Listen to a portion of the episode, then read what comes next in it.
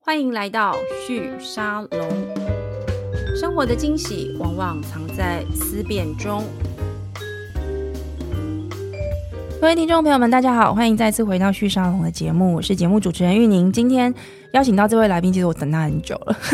约很久，但是呃，信荣一直跟我讲说，就是等他们有一个新的东西出来的时候，我们再来节目上聊会比较有趣。我们欢迎酒楼的创办人暨业务开发总监潘信荣，信荣好。 Hello，大家好，我是潘信荣。好，你的公司其实叫共宅一生，对对，只是大家熟悉的都是叫你们酒楼这样，从你们最开始的 project 开对始。对对对对， OK，那时候为什么要叫共宅一生啊？很多人问，那他其实就是三分钟内想出来，因为我们想说什么跟住宅有 关系，然 OK 后好像又可以做很久，是那就当然就想想到了那个设计师的名字，然后就把它短了一个字， OK，哦然后就大家也变不想成这样对子。就觉得啊，反正这个是工商登记或者是要缴交文件才会用的名字，所以就 OK，我我嗯要特别问这个问题，是因为其实刚刚在节目前，我跟信勇这边有花了一点时间聊了一下他们最新的东西，是我今天在节目里面超期待 要请他聊的哦、我我觉得酒楼大家一开始听到这个品牌，然后因为过去你们也蛮多报道的，所以大家想象就是你们就是经营一个共享空间，然后或是说把一个住宅。的一个可能的形式加对内容放进去，所以你知道对某个程度，我曾经把你们定义成媒体，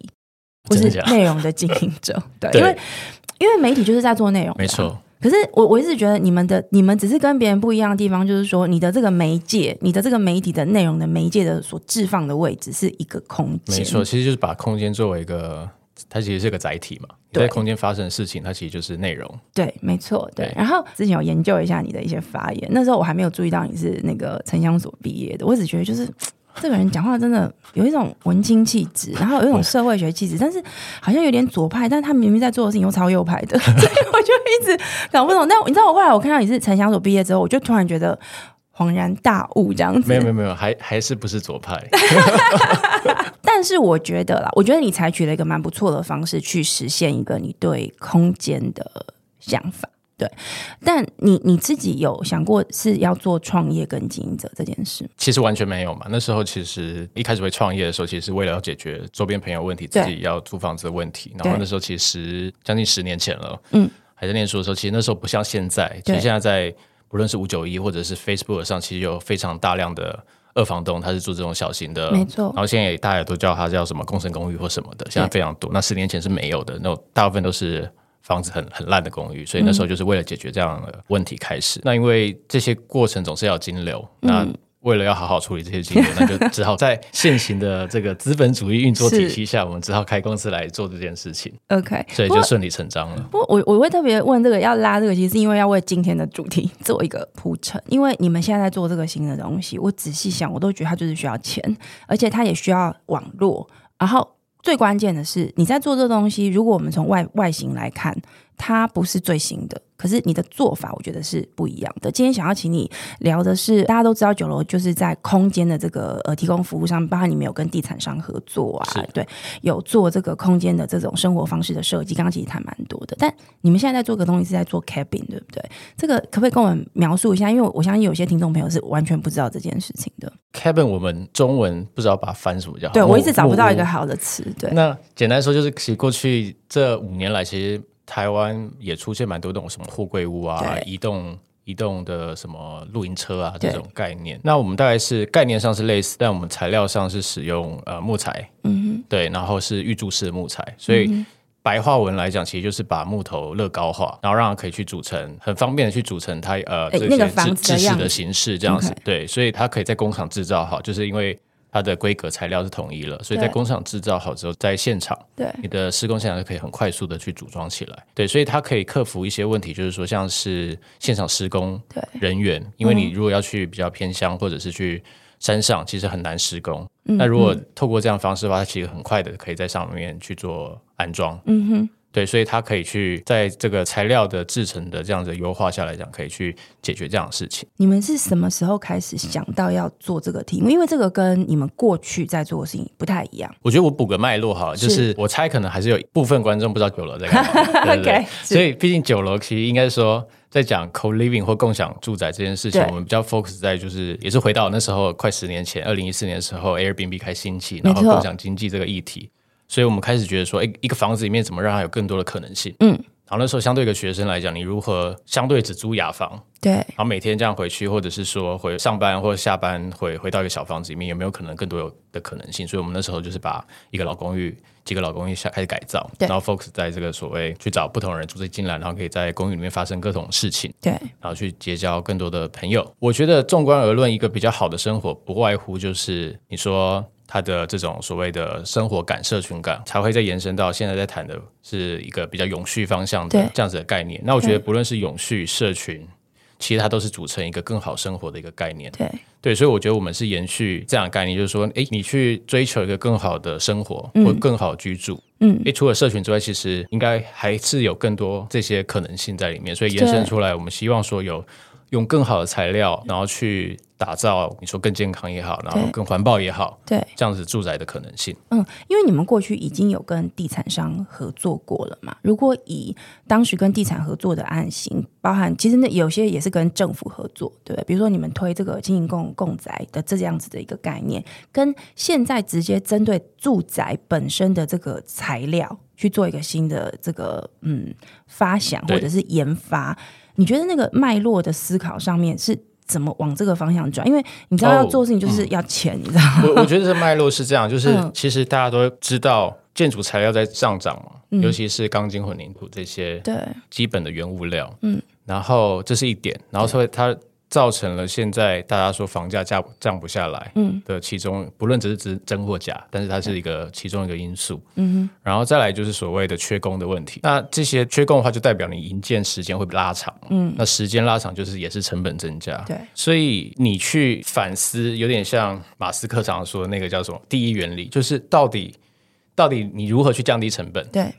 来回推这件事情的话，那你其实需要在材料上、在制成上，其实要有一更多新的技术。对，那如何更更不贵的方式，但是嗯更好的方式，然后更快的方式，嗯，所以从这个原理去出发，那我们那当然你会导出说，你是不是有可能需要有新的材料，对然，后新的技术，然后我们才去 study 说，哎，其实这个东西在全世界对，其实欧美为主，过去十年来已经有蛮多尝试的，嗯，对对对，它所以就其实就是回到说，为什么我现在在做所谓预注式的木构建材这件事预情。注式的预组对，那英文就叫 prefab，prefab，、然后那个木材叫 timber，对，那它其实就是一个木头材料去把它凝合而成的一个新的呃材料这样子。所以你们现在在做的这个 camping 就是这个木屋的这样的一个服务，你的客户主要会是谁？我们目前其实比较锁定，我们刚刚前面有聊到，其实台湾有过多的露营区，然后我们有谈到，其实露营区或露营产业，其实是在今年在疫情结束后，其实已经有蛮大的降幅，就没是错不论是露营产业或露营区，嗯，对，那当然在不用再去。呃，还还可以去考量到说所谓国土保育、山坡地保育，对啊然后这种露营区开发的问题。那其实就现况而言，其实露营区以国内来讲，其实露营区其实是非常多的，有点饱和，或者是你可嗯对以不说是更过多的，不应该开发的地方开发，或者是怎么样的。嗯，那现在空置率变高了，对那所谓回到玉宁刚刚的问题，就是说我们可我们针对对象就会是有没有想要转型的？诶，你不能再靠过去，因为大家没办法出国，所以嗯是只所以只能去露营。对那现在现在就变成说，诶，有没有一些露营区，它是可能想要用更好的方式去经营，或者是说去升级它的露营所谓户外的体验、这件事情？嗯所以我们目前第一阶段可能会比较 focus 在就是露营区，对的业者。对那另外一种的话，比较是散户型的，它可能会是农地农舍这种。哦，有一样是有土地的，对对对，我们呃单位会比较像是嗯跟郊区有土地的单位去合作， ，OK，为作为第一阶段。我我其实对于你的那时候，因为我我在跟这个信荣约采访的时候，为什么我说他拖了我很多时间，是因为他很希望能够谈一些新的 project，这个其其实就是你们酝酿蛮久的其中的一个嘛，对不对那我那时候看到 Kevin 这个案子的时候，我就非常有兴趣的原因，是因为我自己是一个很爱出国玩的人，而且我的玩的方式就是坐露营车，嗯 到处走，然后呢就会去租露营地这样子。那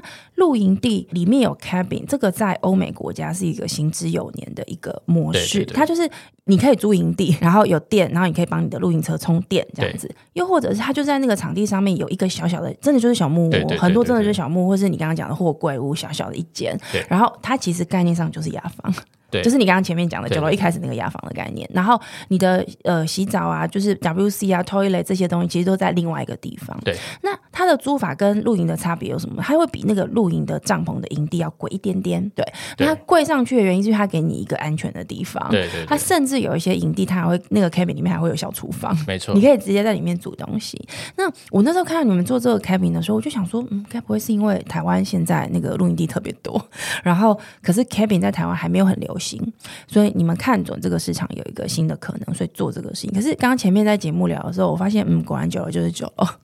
想的事情其实比这个还要再多一些些。你可不可以跟我们介绍一下，就是刚刚这个材料这个概念，还有包含就是说这种形态的服务，它在商业模式创新上面，它有哪些新的可能？我觉得可以先延伸你刚刚那个你在国外的体验，对跟我觉得这个趋势的转变来说起，就是我觉得整个户外，我们把它叫户户外产业好，我觉得对大概有几个演变。当然，从最一开始其实就是 camping。或者是野营，对那个没错难度很高，那对基本上很多网美是没办法挑战那样子。 对所以从野营开始出现了 glamping 对，豪华露营，然后里对面有很厉呃、所害有的，准备好的东西，对然后降低了这个户外体验的门槛。 是对，那 glamping 在过去三年，大家可以看到，在台湾三五年也在台湾非常非常多。嗯，那所以从一般的野营，我觉得 glamping 可能跟就是可以直接开车到定点，嗯然后自己搭帐篷的那种是营区，我觉得是差不多是是时期冒冒出来，但对简差不多简单来讲就是降低门槛的露营。没错，而且它大概就是这疫情这两年对特对别对特别就是多，嗯，我们就把反正就是一个降低门槛的露营，然后对让大家能够去户外对的事情，然后再来再更新一点的话，就出现露营车。对然后这种露营车的模式，是所以我觉得大概分这三个阶段，然后再更近一个阶段就是出现这种模组化小木屋对的方式。那我觉得它其实就是一种体验的升级嘛，对就是哦，从非常需要全部都自己来自对己生活，然后到帮你准备好，对然后再到车子开了就可以到，是然后再到这个所谓小木屋是的方式。那我觉得小木屋当然，如果回到台湾的需求上来讲，它也它也可以去回应。其实车子也是，就是台湾其实，在夏天真的太热，除非你没去错高海拔的没错地方野营，不然你在一千海拔内的其实是非常都非常热没办法出门的，所以所以对你可能相对车车子的露营或者是是小木屋的露营，会就会相对比较没有季节性的限制。 ，OK OK，所以这边其实有一个市场的这个需求是蛮蛮明确对的对，对但我自己在欧美，特别是因为我们录节目的前一阵子，我刚从北欧回来，北欧他们那边我是去冰岛，那冰岛就是一个露营非常兴盛的地方，而且大家都知道它其实气候自然条件是比较严苛一点点的。但我觉得最有趣的就是，我去问了一些冰岛人，他们说他们因为他们原本的产业最厉害的是渔业。畜牧业大家都知道，但他们最近这几年有一个行业突然兴起，就叫房地产业。然后真的对，我就去问为什么，因为这太诡异了。因为它整个土地上面其实很多都是火山岩，根本没办法盖，也没办法住人。可是的确，我看到非常多的一些房子在盖，但它在盖的都不是那种大厦、大房子，都是你刚刚在讲的这种小木屋。然后的确也很多都是在呃这个营地的附近。那因为你知道它的整个岛，它的面积是台湾的三倍大，可是它人口只有三十几万，然后全全国有百分之九十几的土地是都没有在使用的。但有些地方是不能没办法去的，因为可能就是火山地啊等等的。可是当我在看它这些 cabin 在建造的时候，我发现一个蛮有趣的现象，就是第一个，这些 cabin 的形式跟规格都很类似。然后材料都是木头的，就是你讲的，它真的全部都是木头的。我一开始还想说，嗯为什么全部都是木头，这么冷这样子？那当然，他们的这个隔冷的这个材料什么各方面设计是非常好的。但我还发现另外一个有趣的现象，就是在当地要租房子或租露营地，它是网络式的租。你当然可以自己跟地地主说，哎、我跑去他的网站，或直接打开他的门说，哎、我想要租你的。但是我发现他们慢慢的把这个事情变成一个数位化。那因为冰岛过去这十年，他们在旅游业上面的发展是投入非常非常多的心力的，所以呃，刚好回来要你要上节目，我又看到你在做 camping，所以我就是一直在想说，会不会在这个过程里面，其实你们某个程度其实也是在呃面对一个新的居住，不管是材料的，或是居住形式的，或是这种旅游或租屋市场的一个新的可能的一个概念正在发生。因为冰岛人，我我我其实跟一些冰岛人在那边聊天，我就说为什么你们要采取这种方式？因为如果你们的气候严苛如此严苛，为什么不盖一些更坚固的房子？他们就觉得没有必要啊。嗯然后再来就是他们很在意一件事情，你的所有的建造跟人在这个环境里面生活，你不能够对你的自然环境造成不可挽回的破坏没。错，对，那我觉得他们这些 cabin 在设计跟结构上面，我就看得出来，它的确是真的顺应着自然的环境在建造的。这是不是 cabin 这种房子的一个特色？我觉得就是呃简答是是没对错。我觉得其实是说大家对于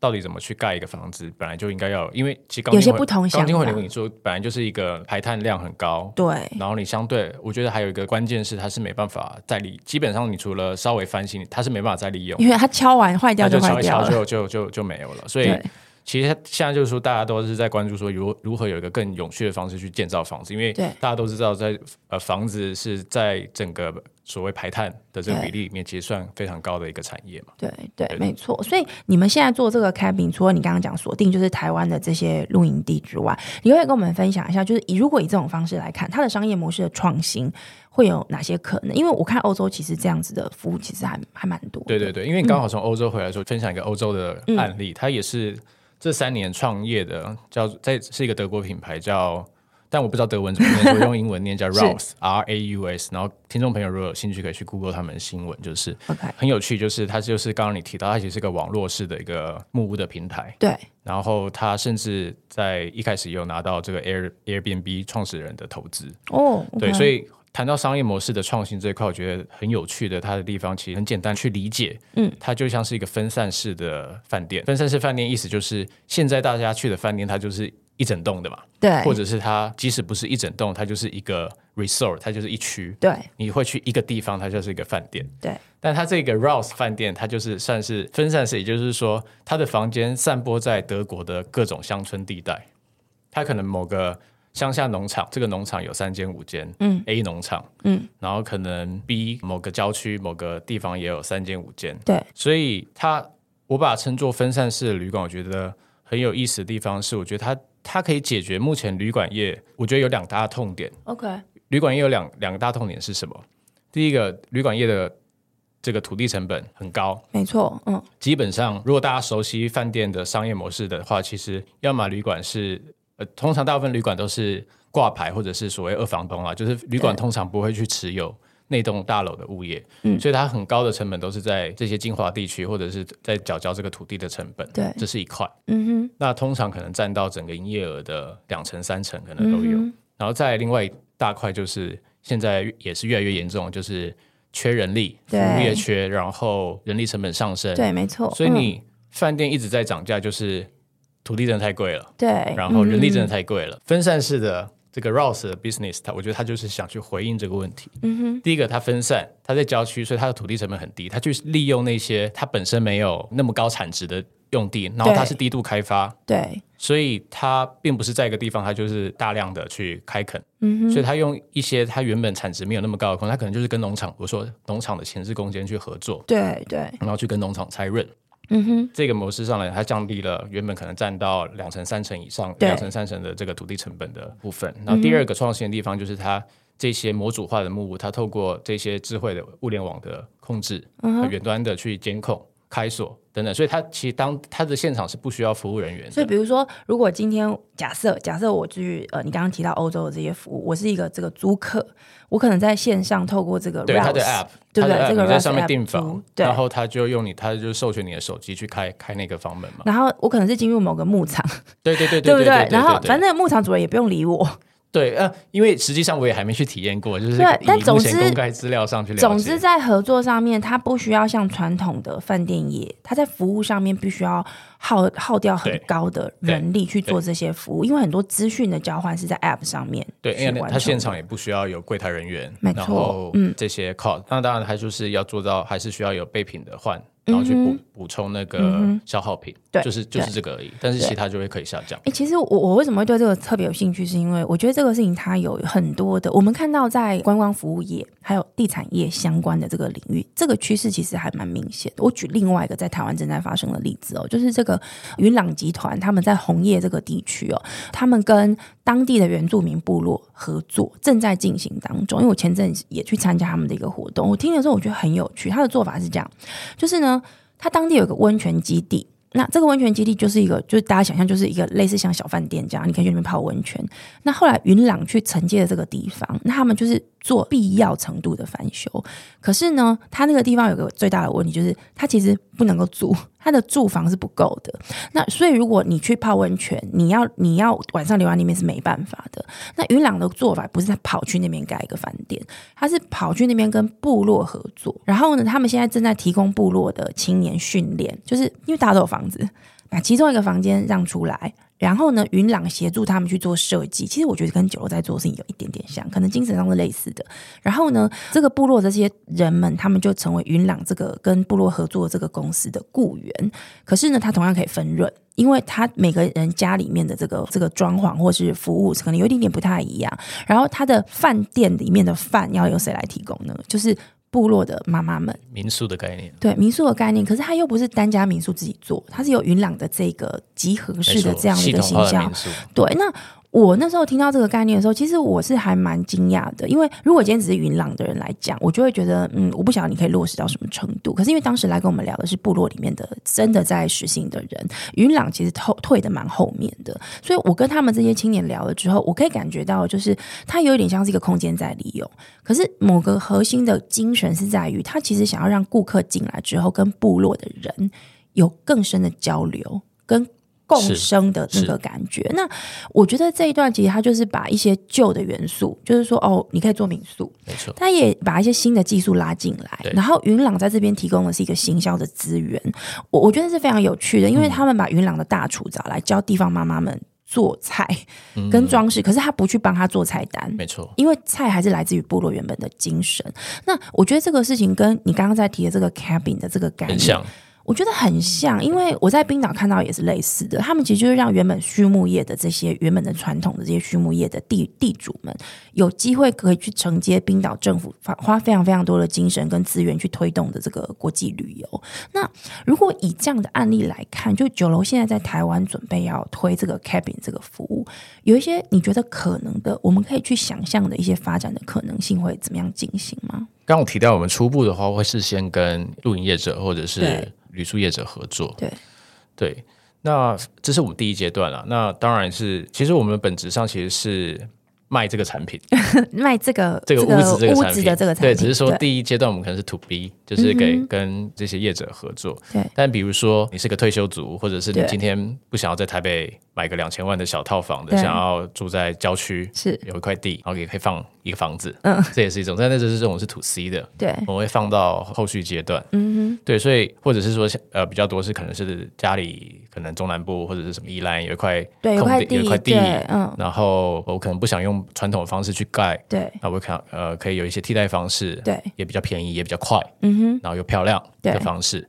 啊、所以这种散户型的，你对自己有地的，然后或者说想要在郊区有退休的，嗯，什么的，这是一种也是一种选择，嗯，对啊。那我觉得现阶段比较挑战会是，其实台湾的一些土地法规相对是蛮复杂的 OK，就是你不同的地目，你是农地，你是林业用地，你是什么保育区，都有会不同会不一的样限制了。对对，那对嗯最终来讲，这个东西还是要回归合法化。那你要怎么去认定这个东西在不同地目上，你要怎么去认定？比如说，举例来讲，你在农农地上要有建物，通常它的执照就是所谓的农舍。对对那农舍的话，就有它面积的比例，比例比如说问题对，比如说农地多大， 那我就是可能百百百分之十，对嗯可能可以盖建筑物。然后、呃，像林地的话，林地有一个项目叫做资材室，对就它有它不同认定的方式。那对嗯资材室也会有它大小限制，资材室最大的大小大概就是三平左右，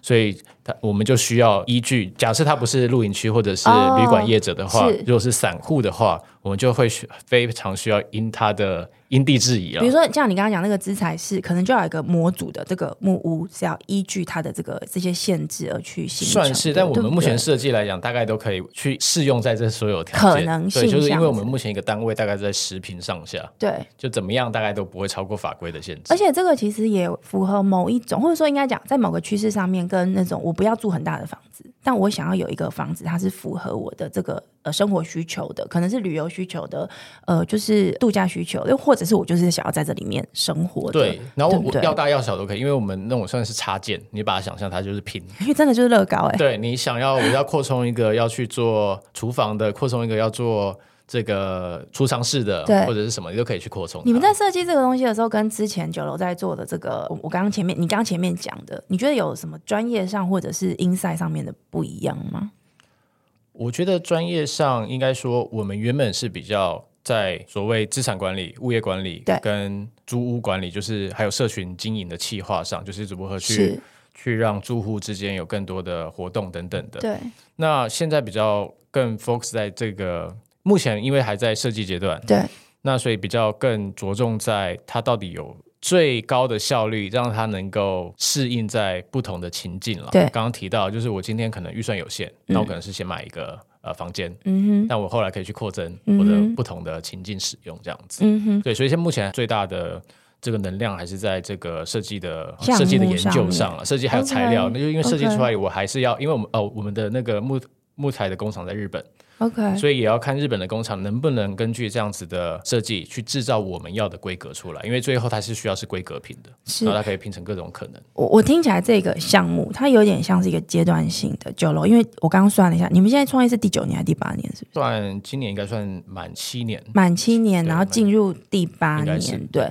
我觉得做这个 cabin，我觉得它有一点跳脱你们原本的既有的这个营运模式，要去挑战一个新的角色。因所以为我们就是往前，就是从营运管理、企划再往前端一些，就是对。从开发设计。但是因为我们现在并不是地产商，所以我们没办法在台北就直接拿一块地来尝试对，这你就知道我要问你什么问题了。就是你要做这件事情，在资本结构上面，我猜测会有一些新的挑战。那你你要怎么决定说，一一个经营者、创业者，你要怎么决定说，嗯，好，我就是要投投资源下去做这个事情？因为它是一个新的公司吗？还是是在哦既有的、算是会，是新的架构。像其实这个计划是我们跟呃另外两个设计单位，嗯博成设计 Johnny，是昨天刚上新闻，就是那做那个澎湖澎湖游轮的，是然后构筑设计，另外一个就是负责我们整个结构的，嗯呃，也是负责我们日本工厂这边制造的设计师是，构筑设计这边，其实是我们三个单位共同呃在共推、同去持有的这一个专案。 OK，对对对对对。那所以在目前的结构下来讲，其实是一个算是一个新的 team 了，嗯一个哼新的 team，它不会是 total 由九楼去负责的。 ，OK。但对对你来说，这是一个投资，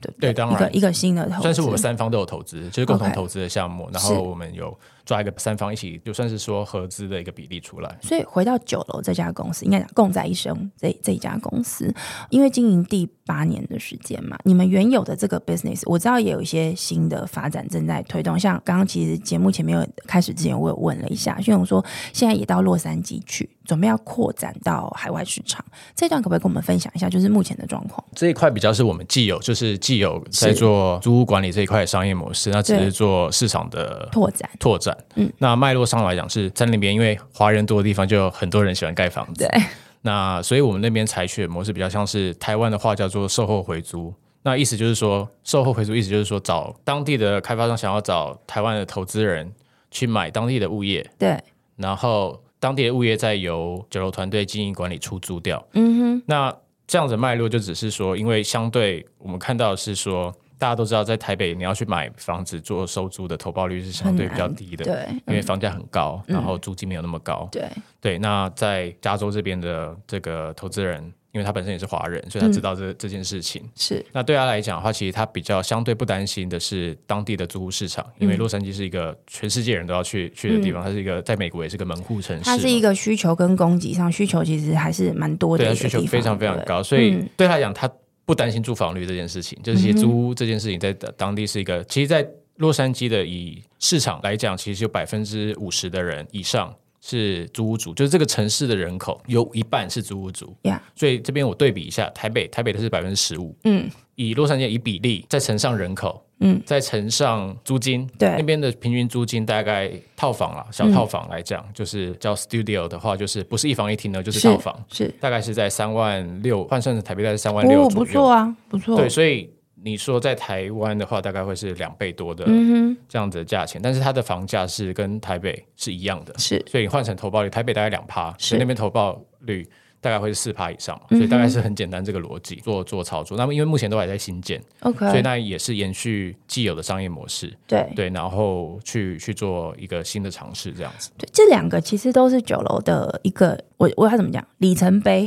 的一个一个门槛小要小尝试了，小， 对对，你你不要谦必虚必啊必须说，其实对我们来讲风险没有到很高了。所以你们的对主业还是在原本的这个台湾的这个既有的物业管理的这应个，该说，很多人可能会好奇，说这怎么去跟在在海外怎么去控那个风险，对或啊者是你说投资。那对啊我我我就直接说好，我们是跟对方其实算是谈一个算是所谓品牌授权的这样合作，哦也就是说，理解、呃，我在当地去跟他 co work 当地的 team，我自己其实也不会派人过去。 o k 对理，解但我这边要负责的项目，当然就是说去做这个品牌的经营，加上我们他希望说能够有更多的亚洲的投资人是能够进到美国的房地产市场。是是，那因为对你对你也有这方面的，酒楼也也有这方面的网络，然后再来就是说这个你们的这个营运模式有点像是 training 吗？把你们的方法跟一些做法能够到他那边去，帮他 build 这个 team，但你自己不会去经营它。这对样子对对，这比较像是我们这几年来的商业模式上的调整了。因为一开始 OK 我们会比较走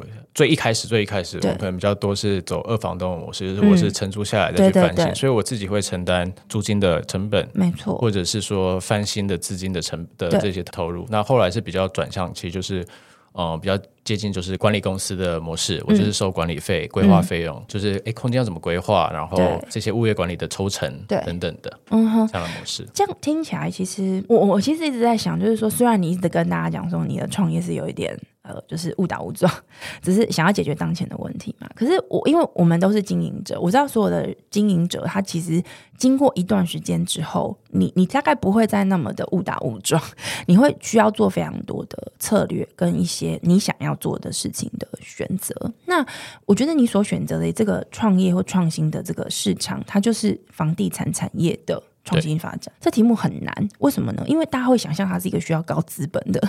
一个一个行业。那我不确定从你的角度来看，你在想这些事情的时候，因为每一个经营者他都势必会遇到一个选择，就是说我现在是要拿钱来快速做一个很大很大的事情，还是我先不要拿那么多钱，我小小的做我能做的事，因为我想要保持一些些我的空间跟我的自由，然后以去研发出一个我觉得比较符合我想象的东西的时候，也许它比较成熟了，我再去找必要的资金进来，让它再成长快一点点。它有一个先后顺序的这个了解抉择，你你有面临过这样的抉择吗？我觉得我们现在比较接近后者，就是说在手上有多少资源，然后嗯就从做嗯很多少很小事的事情开始尝试。像我说，我们虽然想要去尝试新的木构建筑，但我也不是今天跳出来说哦我们要来盖一栋木构 大楼，而是先从一个。这个小木屋开始做，嗯，那是因为我们现在资源就是这样，但是 Yeah 我们也看到这个资源可以做到可能的可能的想象，嗯哼，对，所以在这个阶段，我觉得比较是，其实比一开始小时候，呃，小时候 小时候会比较保、嗯保守一些啦。但是也是说，哦，真的、哦，你觉得你现在是比较保守的，对啊， 因为养的人比较多，是不是？还是。因为你总是会有学习嘛，对，就是说，也像你刚刚说的，不能再随便误打误撞，就是说 OK？ 整个财务的计划也好，风险上的评估也好，或者是市场上面有，而且我觉得最重要的是合作、合作方的评估了。就是说，其嗯实嗯哼我觉得所有都是事在人为，你要怎么跟对对的业主，比如比说我们对啊，三年前、三四年前找到浦原建设对，去来做我们这个 project，嗯所以我觉得也是一个非常好的伙伴，嗯，然后一直支持我们到现在，然后一直到我们现在新的这个木屋的计划，对刚刚提到跟博成 Johnny，然后跟对呃构筑，呃林设计师这边的一起合作，我觉得就是找到一个合作对的合作伙你伴，你觉得对的一定是合更重作要伙伴的那个那个嘖元素是什么？嗯，看面相吧， 没有啦，开开玩笑。对，和我觉得，当然，我觉得在价值观上在，就是说，在最终目标上要相对是一致，而不是只是说，呃，一开始可能会觉得说，他可能阶段性可以支持，对那可能不会太想他为什么支持，或者对是说他最终要怎么出场，或他最终的利对益是什么。没错，那所以我觉得第一个是说，先确保大家利益是或者说目标啦是、嗯是一致的，然后再来是价值观是一致的，嗯哼，这件事。那一开始可能会觉得，因为一开始我觉得相对也是你的，就是刚创业的时候，你的谈判的筹码能其量实对嗯筹不对码其实很低，所以你比较没办法说全拿哦，我就有点像你在挑伴侣一样，你不可能说我什我什么都会然后都高富都要，帅对对，我什么都要， 按你按你 条件有房嗯有按你车条件就 这样，对不对？要怎么要怎么对，那就是只能说在这过程里面，你如何完善你自己的条件，嗯哼，然后再去找到更更好的对象。对对，就是你你会怎么定位你自己？因为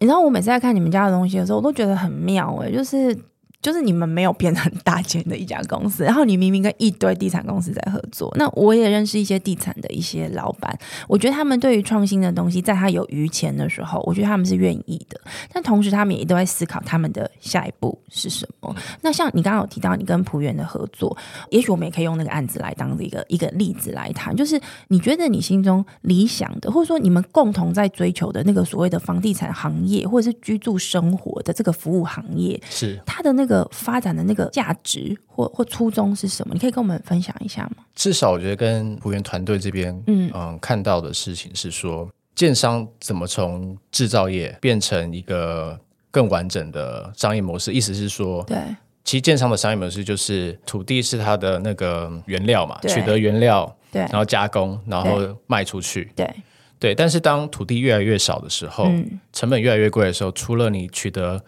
原物料，然后加工出售嗯之外，是不是也有更多的可能性？那对那个可能延伸出的是说住宅的服务嘛？对那住宅服务在目前最大的显学就是所谓的银发住宅、银发对银发村这种服务，对嗯所以很多奸商、日升生啊或什么也都在经营这一块。所以就是说，这个回过头来其实就在讲的就是一个住宅服务的一个体系。嗯嗯，我今天除了把房子卖掉就不关我不干奸商的事对之外，是不是？也有就是所谓的后续服务，那这个后续对服务真的可以很多。从最最简单的，我可能是从建材保，就是很基本，就是有对些建商会提供建材保固，对，或者是一些维修的保固，嗯嗯那再到是不是提供必要的服务，然后再到很精致型的，嗯现在高龄化都大家都都在谈这些高龄住宅嗯哼，嗯的这些社区的服务的导入。对那其实，在同样的体系下，其实 co living 或者是这种青年租房，其实也是一块，就是它其实就是。你需要给提供它更多，对我们来讲，其实刚刚提到就是为什么空间作为一个载体，然后或者说我们把它作为一个这个服务内容来讲，其实就他住在这边，他总是会延伸出对各种他的需求。比如说来讲的话，我们的社区里面就会会提供，比如说下班前最后睡前的最后一堂瑜 伽课，他就会帮我买， OK 因为 OK 大家可能下班很累了，也懒得去运动了，但是睡前对等你到楼下，我们就就请是瑜伽老师来上上课。是，所然后以上我完说你课，们是内容行业啊，上完课你就可以上上楼洗洗睡，对哇，每次每堂都爆满。对也就是说，就是在在这个空间里面，你如何把他的生活需求更加的满足他，或者是甚至也不只是满足，而是想到他没有想到的东西，嗯哼有他更多的体验。对等等。那就是回到刚刚说的，就是说，在整个商业模式的更新，或者是传统建设产业如何在想到更下一步的时候，它其实可以想的是，哎，银啊，我们做银发，那银发住进来之后，我要提供什么更多它的服务？对补助青年。对，嗯那可能他在这边他要买什么，他想要体验什么，他想要参加什么样的活动？对那这些其实都是后续的。其实你说它是一个顾客经营也好，它也是一个对长期的顾客关系的维护嘛。对，那当然，你说现实一点，租房子的人，我相信百分之八十还是想买 房子。那你对于品在台湾啊建设建特别是在对台湾这建设品牌来讲，它其实是一个向下扎根的动作。嗯哼，我二十几岁的时候租一个好的好的房子，三十几岁、四十几岁的时候想要买好的房房子，哦那是不是它也是一个这个品牌的向下扎根？哦，这样子我，我觉得我好像更理解你们跟建商之间的合作关系。 但你你自己有想过，就是说，在这个共仔医生这个公司，或 even 你现在有一个新的这个 project 在做这个 cabin 的这样子的一个公司的 entity，你们自己本身有可能，比如说跟更大的资本合作，去成为一个更大的公司，可以更快速的去实现你想要做的事情。就回到我刚刚说，我觉得我现我们现在比较就是一步一步一步来。你不会想要就是说，没关系，那我就先接受一个很大的资本的投资。我觉得相对可能我个人的这个募资能力 吧，没有啦，就是我觉得，我觉得相对就是台湾是一个科技岛，就是就是其他产业我觉得相对保守， OK 尤其在房地产，其实。如果大家在有在做房地产业或者是商，尤其商业不动产业对的投资上来讲，常常我们跟一些同业在讨论，其实对台湾的不动产的变化性其实相对是单调非常多。他就是看报酬，随便对不对举例好了，大家现在都去泰国曼谷玩，那泰国曼谷的商场多多有趣，然后更不用说大家常举例的去日本，是就是不论是住宅或者是商场，它的多样性其实是是更更多元。没错。然后所谓的住宅，这就是会牵涉到所谓服务式公寓住宅。那这种在新加香港、新加坡、东京、没错，呃曼谷也超级多的所谓对服务式住宅。那服务住宅就是刚刚说的，其实是带有服务的对住宅，它不是卖给你，它就是租租赁式的，它是一对个对嗯完整成熟的商业体商业模式。但在台湾基本上只有租房子跟买房子。对那你随便举例，在呃，在美国有所谓 co-ops，就是那种对叫做合作住合作公寓，就是它不你没有产权，但是你有那个算使是用，股权吧？对对对对，你是买那个股权对，来住的，所以其实回到我们核心，其实居住应该有很多种可能性就是。说它的创新的可能性是非常多的，而且其实已经在别的国家市场也都验证过是可行的，但是在台湾现在不管什么原因，对很多所种以原因它还没有发生变，成说，你说要在台湾，如果假设我们只 focus 台湾市场的话，对你说要去有立即性很大的资本，我觉得相对是也是有也挑不一战定是容易的那事情。所以，我们当然，嗯我哼们对我们来讲，我们并不 focus，就是说，并不只着重在它，因为既然居住议题其实是一个人类共同的议对题，所以不论是说往海外市场，是或者是像我们的木屋，其实也是锁定，呃，我们工厂在日本，然后我们也是嗯锁定，其实在未来它是可以扩张到，就是希望可以销售到其他地区的。 OK，我觉得北欧可能或者欧洲市场可能是一个 可以那边可以目可以前敬讨业论太多了，对，那边厉害的对， Kevin 或者太多是了说，我觉得亚亚太市场，因为它正在崛起当中，它有很多的观光服务业，其实大家都在期待的一些新的可能性。其实我我我会蛮期待，就是说有没有可能来自台湾的一个在服务住宅的这个对生活对服对务上，有一个来自台湾的团队去创造一个。呃，属于台湾的风格的特性，因为其实没台湾 IOT 产业非常强。那你看到很多智慧住宅，其实是 under 在 IOT 这个结构上对去做对，但是它为什么在很多的，至少我自己觉得，在台湾市场这段很少人去我感受我觉得总到体来讲，我觉得台湾还是太硬体工业思对硬体思维，就是其实对大家真正会感动的是体验服没务。错，没错，你住进来到底色香味色呃闻到什么味道，看到什么样的呃认识到，甚至是认识到什么样认的识人，人然后什么样的人对住在这里，跟什么样的人互动。对我我觉对得这个的确就是我我自己很喜欢出去露营跟在国外这样玩，就是我最喜欢的其实就是晚上的煮饭时间，因为全部人都会聚在那个公用厨房，然后你就会遇到一堆来自各个不同国家、不同年不同年龄层的人，对啊，对啊，对啊。然后大家就一起煮饭聊天，然后对互相 share 食物，然后还会觉得说，哎，你们怎么都用？他像我在那边就是很爱煮新鲜的东西，所以对 大家就会觉得说，哎你们东方人都很喜欢煮、哎，都一定要有油，要有油烟。我就会说，那你吃吃看，你有没有觉得很棒？这么冷的天气， 来碗热汤。那我觉得那个应该就是久了，我最早认识你们的时候对，你们在讲的那个共同居住对对对，所以我们那个就是这个部分，就是酒楼会持续，去推动对的。对对对，对不对？好，今天非常谢谢信荣来到我们的节目里面。老实说，我觉得要理解酒楼没有很 很容易，因为看似清楚，可是它中间有很多的核心跟想要推动的那个事情，又是我们日常生活里面的柴米油盐酱醋茶对。但同时，他又想要去寻找一个新的精神。但就你刚刚讲的，去体验过、体会过，其实都可以感觉到他呃为什么那么与众不同，以及他为什么不一定是花钱就能够得到的东西。对啊，因为我觉得就是因为住或者说空间这个议题真的可以很大，也包容到很多东西，而且我是觉得它其实就是一个，因为像大家都线上化嘛，其对实但是线下就是说这个空间的没错实体体验其实是最最深刻的。没错，我想，我想之后如果有机会，可以再找信用来跟我们聊一下关于办公空间的一些新的可能，因为我们自己团队也在思考这件事情了。谢谢大家收听我们今天的节目。如果你喜欢我们的内容，可以在 Apple Podcast 上面给我们五星评价，还有在各大平台按下追踪，也欢迎在 Instagram 上面搜寻 Sunrise Medium Podcast，追踪更多我们关于节目更新的消息。我们下一集再见喽，拜拜。谢谢。